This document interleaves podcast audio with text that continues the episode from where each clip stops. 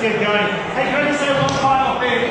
Um, if you're not in a life group, they've started again for this term, so just use the QR codes and we would love to get you into a life group. They're all over the northern beaches, all ages, all genders, all positions in life are welcome. We would love to have you in a life group.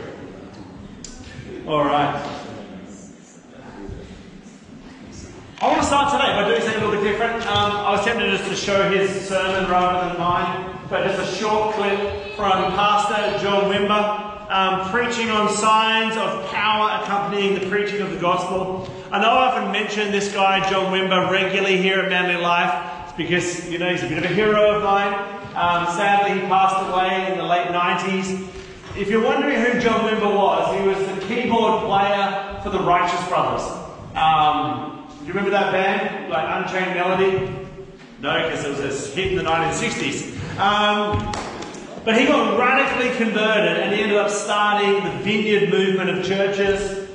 Um, but he also had a profound impact on the, the Alpha Course, on modern worship, and, and just on me, on my understanding of Jesus and the kingdom of God.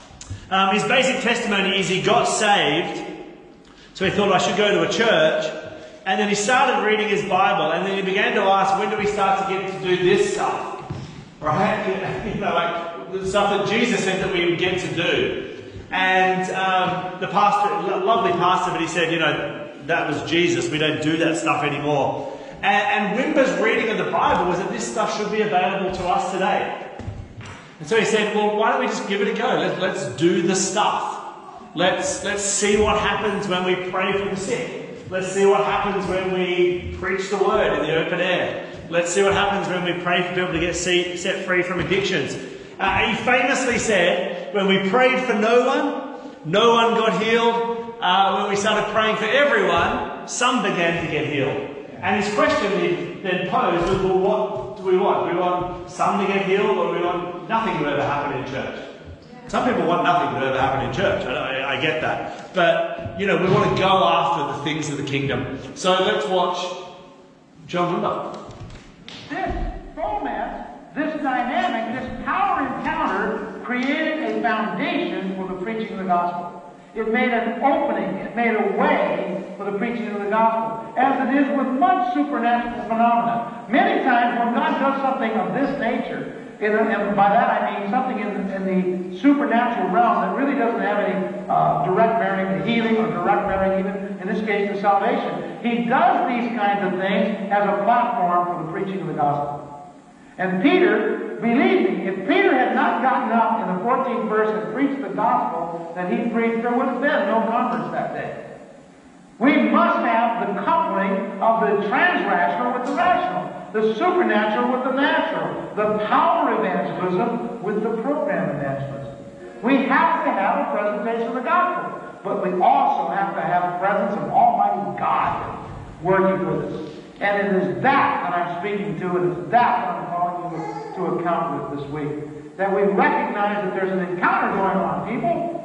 There's an antagonism antagonism today against the gospel of the Lord Jesus Christ, but more importantly, there's an antagonism against His personhood, against His presence. And when the presence of God comes into your sanctuary and into your life, you will find that you have antagonism. That you are frightened and put off and bewildered and upset, perplexed and vexed against the very God that you've been invited to come for years and move among you. The first time that the Lord Jesus Christ sent His Spirit in great power among us, I was fit to be tied for days. I was so angry, I was so upset, I wanted to get out of ministry. I said, no way am I going to put up. Why, that's absurd what God did. of course, I wasn't absolutely sure it was God. But even after I was convinced it was God, I had difficulty with it. And I want you to know that. When God began moving among us, and not that particular night, we were having a church service, and, fact, that, that Sunday afternoon, I, I was coming out of the, the church service. It was Mother's Day, of all days, Mother's Day. You'd, you'd think you'd be safe in church on Mother's Day. all right, we could listen to John all night. And, uh, you knew John, right? Back in the day in the UK. Met him a few times. Amazing man of God. Well, I want to speak what he was speaking on tonight, which is the Word of God and the Spirit of God working together. Uh, I want to speak on the Bible and the presence of God, on proclaiming and demonstrating the kingdom of heaven, uh, both through the Word but also through deed. Uh, I want to speak on truth, but I also want to speak on the power that accompanies the truth. Uh, I want to speak on how healing and miracles is often a result of telling people about Jesus. Uh, or as Wimber would say, the rational and the trans rational working together to bring the gospel forward. Uh, because our faith, right, it's not just an intellectual consent to a historic truth that we admire, that we hope will affect us one day in the future. It is that. but it is also a relationship and it is an experience of God's power and glory. Uh, I was privileged as a young man spending some time in Kenya uh, with a marvellous mission organisation called African Enterprise. And the chairman of AE Australia, Simba, is actually going to be interviewed here at Manly Life in two Sundays. And I know a lot of you um, have, have heard some of the different African evangelists here at Manly Life over the last 10 years. But being there for 10 months as a 21 year old felt a bit like doing a practical work placement. It felt like I'd been learning about Jesus, and then all of a sudden I got thrust into doing the Jesus stuff. And it was, it was just super cool. Uh, I got to have a go. I did some preaching in schools and open air meetings, got to pray for people, uh, got to visit these amazing aid and development projects. Uh, one of the, I was actually interviewed for their 60th anniversary celebration that's happening in Zambia in about two months' time, just two weeks ago at the AE Sydney office. And I was, I was remembering how in Kenya, preachers love wearing colourful suits and carrying big Bibles. And I thought, I've got to get me one of those. And you can get a cheap suit tailor made. So I got this white suit we get full on Benny Hinn stuff. Benny Hill or Benny Hill? Become the same person, right? Um, and anyhow, I got this white suit made. And the first time I wore it, I remember walking out, I thought the people I was staying with, these Kenyans, were going to laugh at me.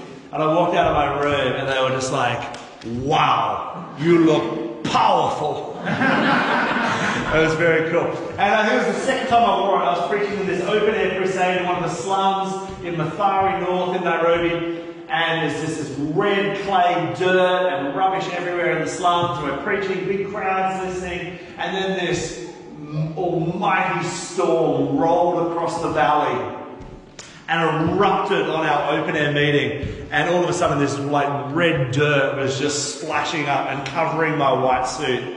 And that was the end of my anointed, powerful white suit. But yeah, I think I'm getting another one. So we'll put a vote out there.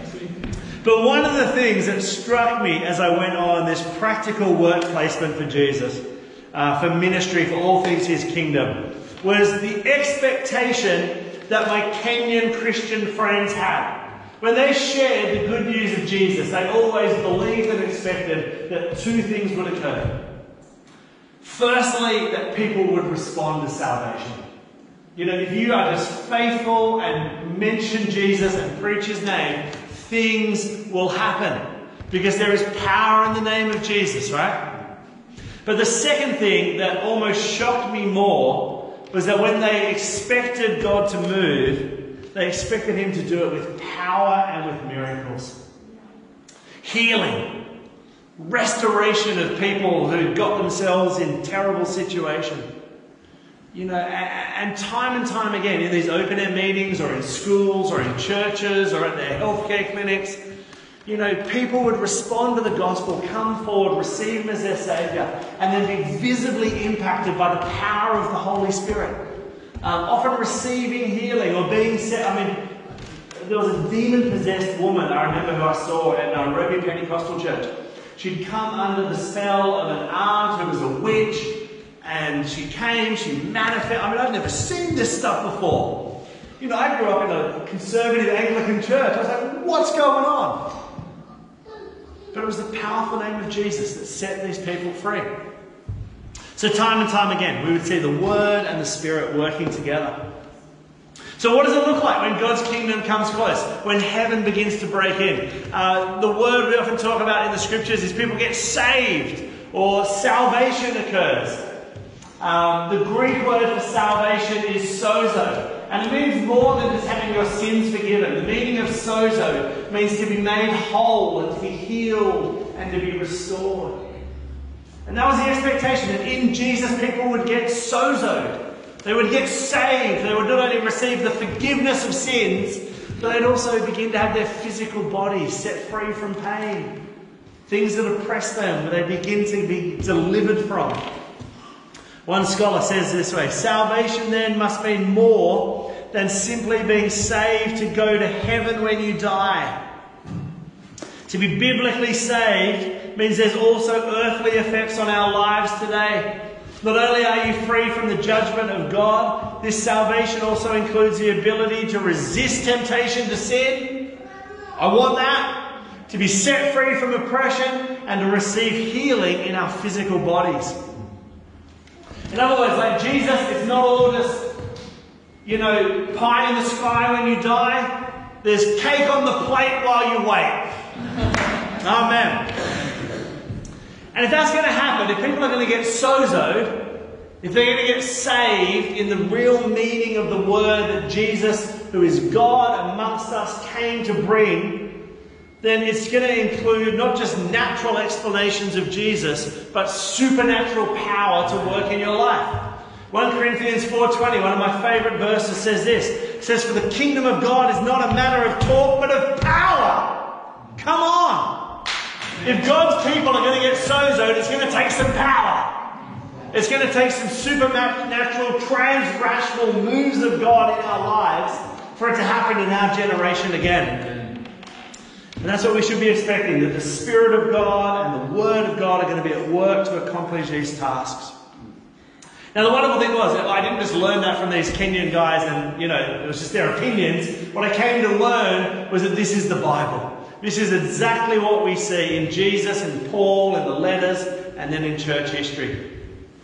Paul says this, Romans 15, verse 18 to 19. Another one of my favourite verses. Paul says this to, to the Roman church that got established in the heart of the empire. He said, I will not venture to speak of anything except what Christ has accomplished through me in leading the Gentiles to obey God. By what I have said and done, by the power of signs and wonders, through the power of the Spirit of God. So that from Jerusalem all the way around to Illyricum, I have fully proclaimed the gospel of Christ. My old lecturer Gordon Fee on this verse, he used to see, he said this in one of his commentaries. He said, Paul begins by indicating the two means through which Christ has effectively been at work through him, by word and by deed. Now, word surely refers to his proclamation of the gospel, but deed calls for some explanation. So he immediately adds, by the power of signs and wonders. So that was Paul's expectation. That as, as, as Pentecost fell, they proclaimed the good news in Jerusalem, and then missionary journeys happened through the trade routes into the Roman Empire, down into Africa, across into Asia. The expectation was that it would be preached and demonstrated with power. For Paul, a full proclamation of the gospel of Christ, the good news of Jesus, meant preaching and it meant signs and wonders.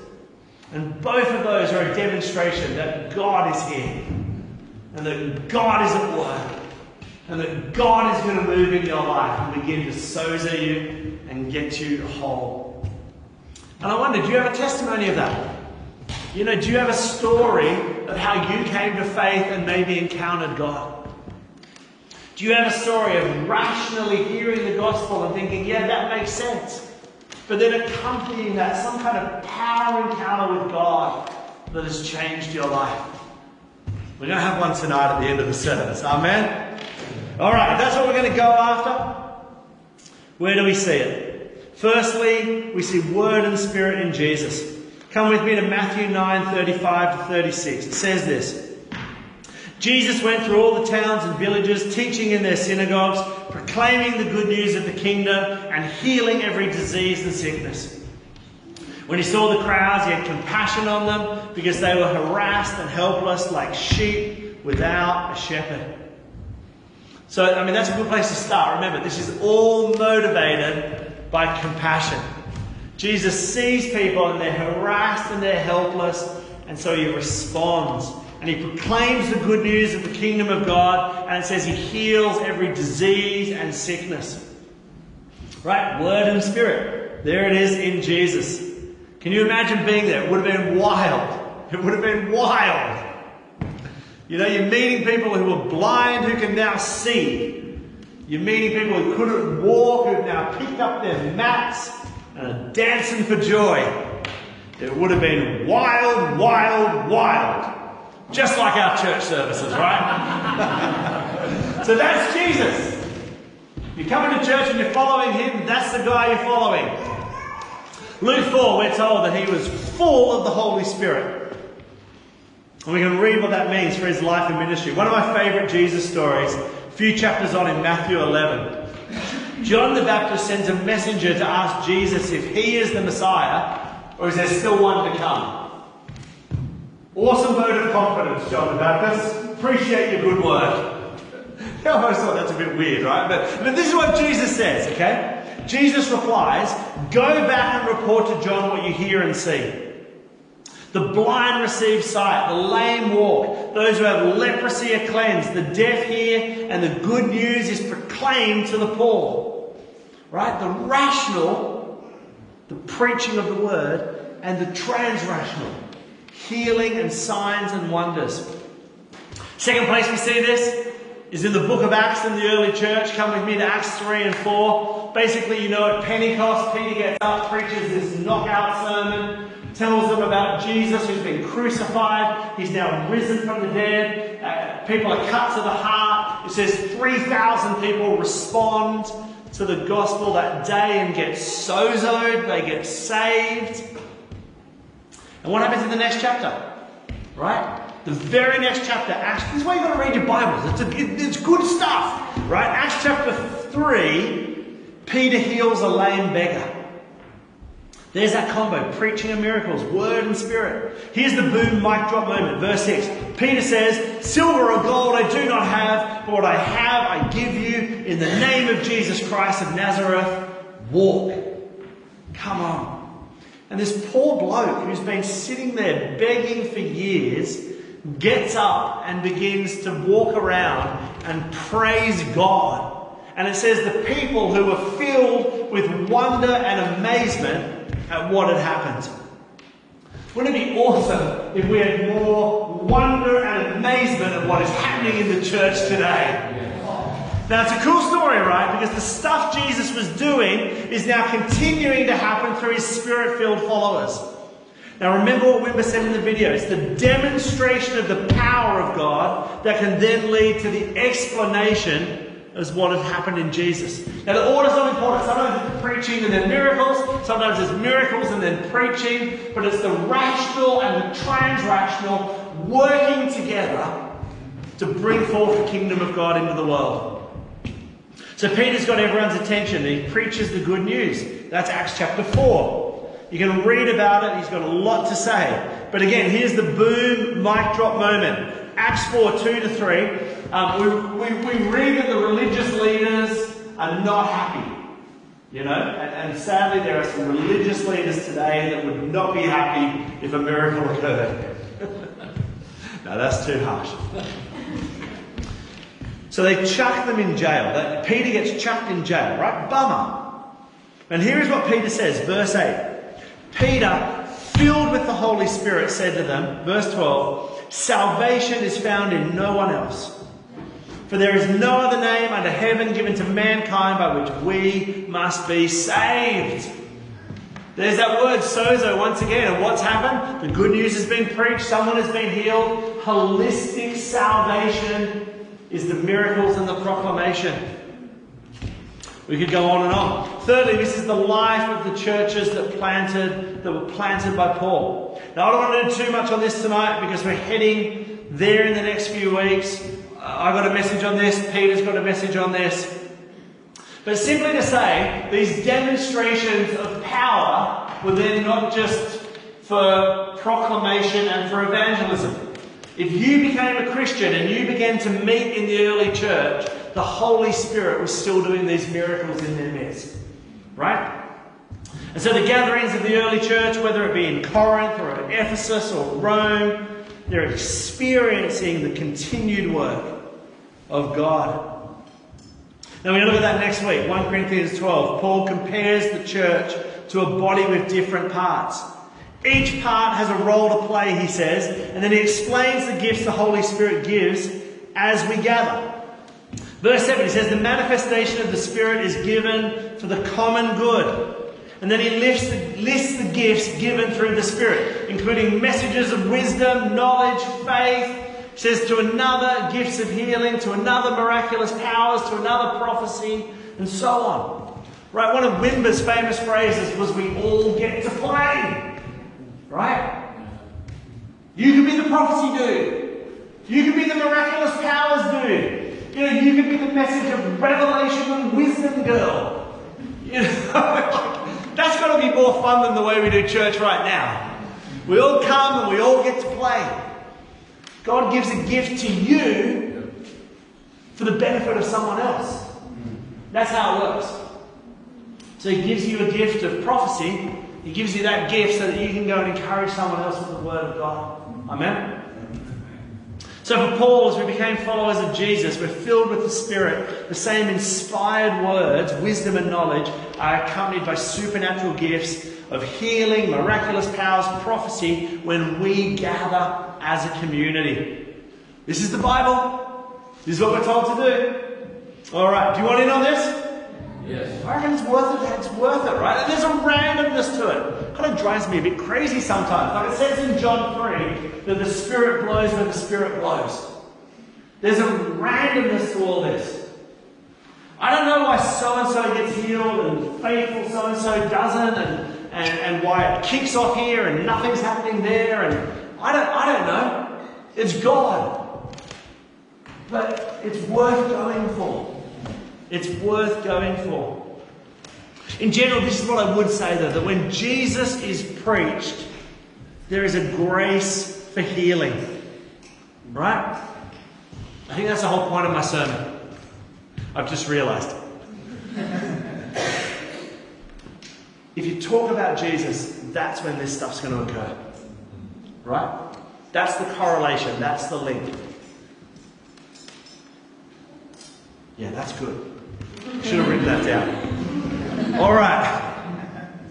Finally, we see this all through church history. It doesn't stop in the book of Acts, as some silly sausages say. This is all through church history. Uh, so the story of Jesus so telling people continues throughout church history. If you go to the writings of the early church father Irenaeus, writing in the second century, he talks about the sick being healed. Uh, Origen in the third century wrote that the name of Jesus takes away diseases.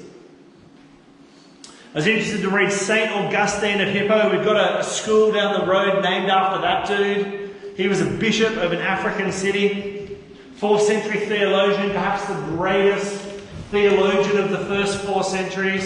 He wrote a book called The City of God, and there is page after page of stories of people being miraculously healed and set free by God. Uh, he talks about a blind man's sight being restored in Milan, four centuries after Jesus. He talks about a lady called Innocentius who's cured of incurable breast cancer. He talks about a doctor healed of gout, I don't know what that even is, in the very act of baptism. Right? Sure you don't have gout, but how, how amazing would that be if we're baptizing hope and, just healing occurs that just breaks out? Right, not, not okay. Moving on. Uh, the story continued. There was a comedian who was cured of paralysis. Hannah was Kiralee a couple of weeks ago sharing that story about her mum and all the, the mental health issues she had and all the struggles. and then she got impacted by the Holy Spirit, and she ended up laughing for three days. And when she finally came out of the joy of the Holy Spirit, she was a changed and different woman. All right, finally, how does this all work? How, how might it happen tonight? Right, this has got serious. How does it happen tonight? How might we encounter not only the truth of Jesus, but the power of Jesus through His Holy Spirit? Three quick suggestions. Firstly, we've got to get ourselves in an atmosphere of faith. Uh, it seems to me that there is a link between the presence of God, faith, and power. And sometimes in a room, when we're worshipping, when we're believing for things, there is just a grace for this kind of stuff to occur. Now, church isn't always going to be like that. You know, we just did an entire series on the Sermon on the Mount. It was all about moral, ethical living. That's good. You know, sometimes you'll just be convicted of stuff and encouraged, and that's still a great church service. But we know this here, even at Manly Life, right, that there are services where the presence of God is thick. You know, I've known people who don't know the Lord to come into our services and just start crying. Not because my preaching is terrible, that might be part of it, but because they're encountering something they've never experienced before. And it's the presence of God. It's the presence of God.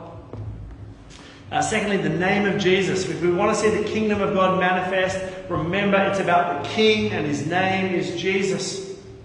You know, in some churches they get into techniques. There's nothing wrong with techniques. You know, we need 14 worship songs and soft keyboard and then something, you know. I mean, even John Wimber had a five step model of healing, and, and that was a good thing.